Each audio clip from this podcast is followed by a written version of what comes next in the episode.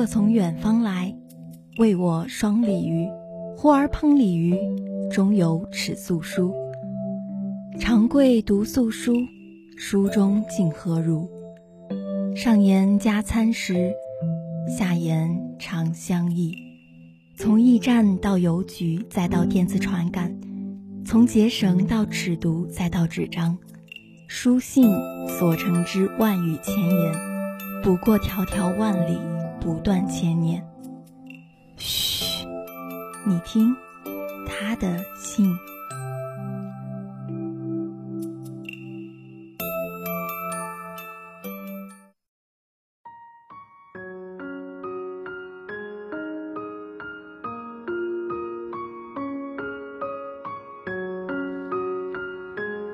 各位听众朋友们，大家好，欢迎收听本期他的信。我欲醉眠芳草，可惜一夕风月，莫教踏碎琼瑶。在每个不知名的夜晚，银河抛弃星屑，墨云淹没月光，夜色哪里都是美，可我们似乎都已昏昏欲睡，所以。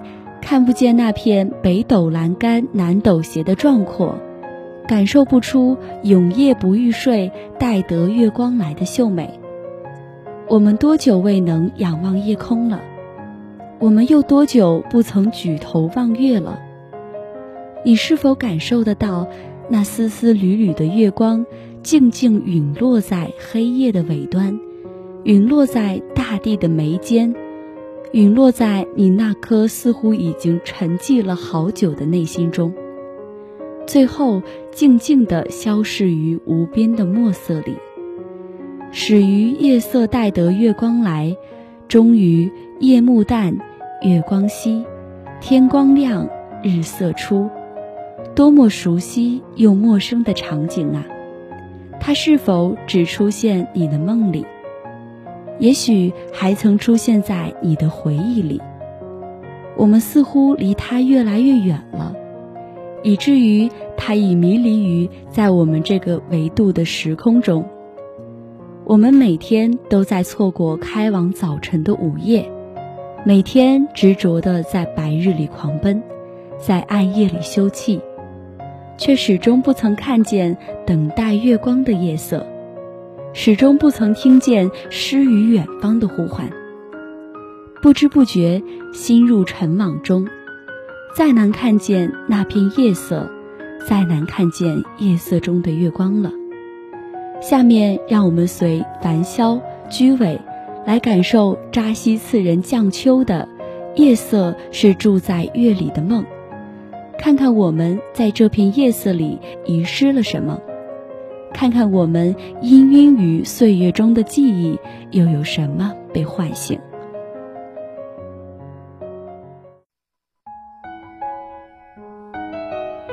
夕阳落尽，四野顿时兴起了黑色的屏障，唯有大块小块的田野，潺潺的流水，划破无边的寂静。几只圈养的狗，活生生。给这墨一样厚实的夜，增添着一段段异样的音符。终于，月亮出来了。先是红着脸，在村头的万年青树上遥望。巨大的粗枝捆绑着他娇小的身躯，容不得他翻半个身子。一眨眼的功夫，趁着那些树枝偷听年轻姑娘唱歌的刹那。挣脱了他的束缚，一瞬就穿出了天际，爬到了村寨的中央。他那亮堂堂的身躯，此时此刻，才终于在人们眼中绽放开来。也许是瞭望他的人太多，他总是遮遮掩掩地躲在云层间，不让你看清他的美，他的柔。他的眼睛见识了太多的往事，不论走在哪儿，都可以从不同的地方、不同的时间，找出一些遥远的、美好的回忆。那时候的夜啊，没有现在这么明亮，田埂边的石头上，总是坐满了大大小小的人。他们时而抬头望望天，时而低头沉思，时而牵手不语，时而吟唱着嘶哑的情歌。月光明明的照在田地里，每一层荡起的涟漪，都能打醒一条鱼儿的美梦。白日，他们忙于躲在泥土下沉睡；夜晚，翻身钻出泥土，好让微凉的月光晒去它一身的腥味儿。田鸡也不闲着，总是忽而窜出来，或者跳上去。恨不得在这陶醉了的月光里，活跃他那健壮的身姿和灵活的四肢。沿着田野的道路回家，凹凸不平的泥土路，散发着泥土的芳香。那是被太阳晒透了的味道。泥土搭建的墙壁，没有刺眼的装扮。上屋顶的木架楼梯。吱哇响个不停，堆在屋里的稻草，别在外层的稻菊，迎着风，张扬着它的魅力。村旁空地上，几个小孩支起了一堆火，围着火尽情地歌颂他们的童谣。天黑以后，所有的大人和小孩都在天地间。安然享受上苍赋予的凉爽。可是，现在的夜晚不再黑了。他的眼睛已被比太阳还炙热的灯光刺瞎。他的存在，仅仅只是证明着世间还有阴晴圆缺的轮替。多少次，他偷偷溜进人家屋檐。想要去看看那些躲在屋子里面的人，是否已然沉睡？是否借着睡意朦胧之际，偷走他们藏在床头的心事？床头那还藏着什么心事啊？他们总把大大小小的事，装在一个小小的方格形状、泛着光的盒子里，又瞬间从千里外传来不同的声音。他们总是通过这样的方式，交换着或真或假的心事，时而微笑，时而悲伤。应该出来奔跑的孩子，隔着一块玻璃似的东西，观看色彩斑斓的故事。原来如此，那些花花绿绿的画面，却是比夜色、火焰围在一起玩一个游戏。唱一支童谣，有趣多了。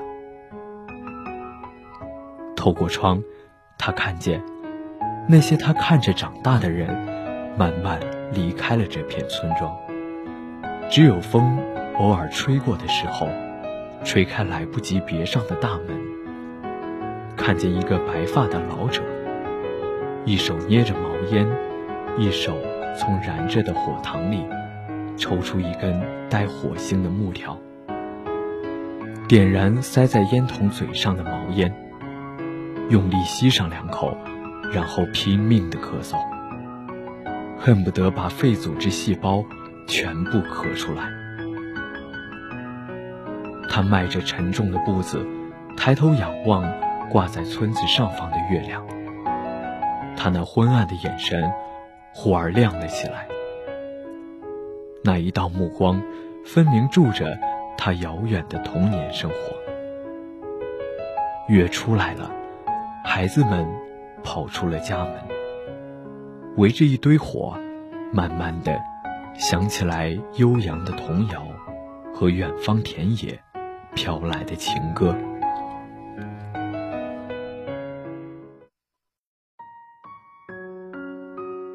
沿着银河，一身星屑。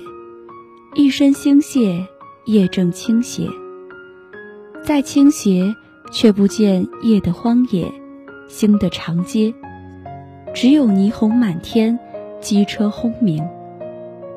高楼大厦里，有被屋顶切割的夜空，有被窗帘阻挡的月光，有被觥筹交错、纸醉金迷困住的人。今人不识夜，月不应今人。我们整日奔波于生活，却未曾发觉，生活不是过活，而是感受、体味，是生命和灵魂的交汇，美与自然的编织。就像杨千嬅在《如果东京不快乐》中唱的：“我，就算一岁以后常住在沙漠，看白云也能观光。”我，就算很想一世都躲在客房，仍然为天下向往。生活需要有信仰，有回忆。我相信，无论你是坐在玻璃窗外，还是坐在木门内，都有着你们各自经营的生活。你们在不同的经历里，塑造着你们自己。沿着琢磨不透的人生轨迹前行，跌倒又起身，破碎换新生。路可能不断走错，但通向对的人生。可是，在这之中，我们的感受力似乎也一点点被磨灭，一丝丝被磨平。我们忘了仰望夜空了。我们也不会举头望月了。就像作者在文中说的：“本该出来奔跑的身影，隔着一块玻璃似的东西，在看五彩斑斓的东西。月光下的身影不复，没有亮着萤火的田野，没有赤脚玩耍的孩童。”没有充斥悠扬童谣的童年，我们对生活的感受力也在这高楼大厦中被机器死物碾磨。但当我们等待那盛装出场的未来时，那每一个夜晚，月光流过时光，唤醒在红尘中遗忘的清白脸庞。点亮在风尘中熄灭的清澈目光。最后，让我们深深的体会：生活是用来生活的，有声有息，感受体会。注定走着，努力想着，记得笑着，继续爱着。此生此夜不长好。明月明言何处看？夜色是住在月里的梦，灵魂是住在生活里的梦。好了，今天的他的信到这里就要和大家说再见了，请继续收听下一个板块《影渡南风》。